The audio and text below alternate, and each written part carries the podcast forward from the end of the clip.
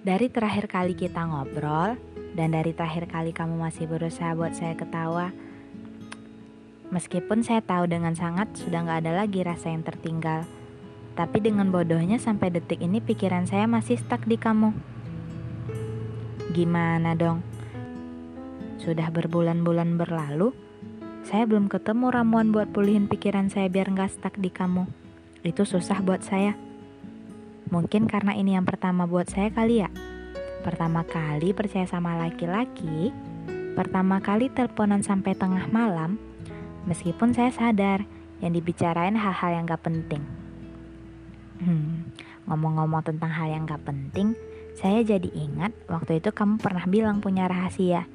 Tapi anehnya, rahasia itu gak masuk akal sama sekali. Dan yang lebih anehnya lagi, jokes semacam itu nggak berhenti buat saya ketawa.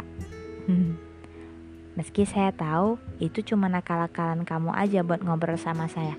Aneh kan? Karena dia bilang ini rahasia, jadi saya nggak bisa bilang di sini. Mungkin belum kali ini, mungkin juga di lain waktu aja saya kasih tahu rahasia dia. Hmm, kamu adalah pertama kali yang menyedihkan di kehidupan saya. Meskipun saya nggak mungkin menjadi pertama kali bagi kamu, tapi nggak masalah.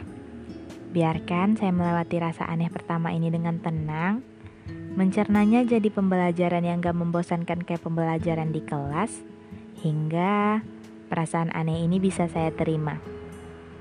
Hingga perasaan aneh ini berubah jadi biasa aja, hingga pikiran saya nggak stuck di kamu lagi. Bisa nggak ya? Harusnya saya tanya kamu ya, apa ramuannya? Karena kamu sudah nggak stuck lagi di saya. Tapi saya sudah nggak berani tanya kamu. Takut kamu ilfeel, takut kamu nggak nyaman. Jadi biarkan perasaan aneh ini saya cerna dulu. Biarkan kamu stuck di kepala saya sampai saya ketemu ramuannya. Kamu nggak perlu tahu kalau kamu masih stuck di kepala saya. Cukup saya aja yang menikmatinya.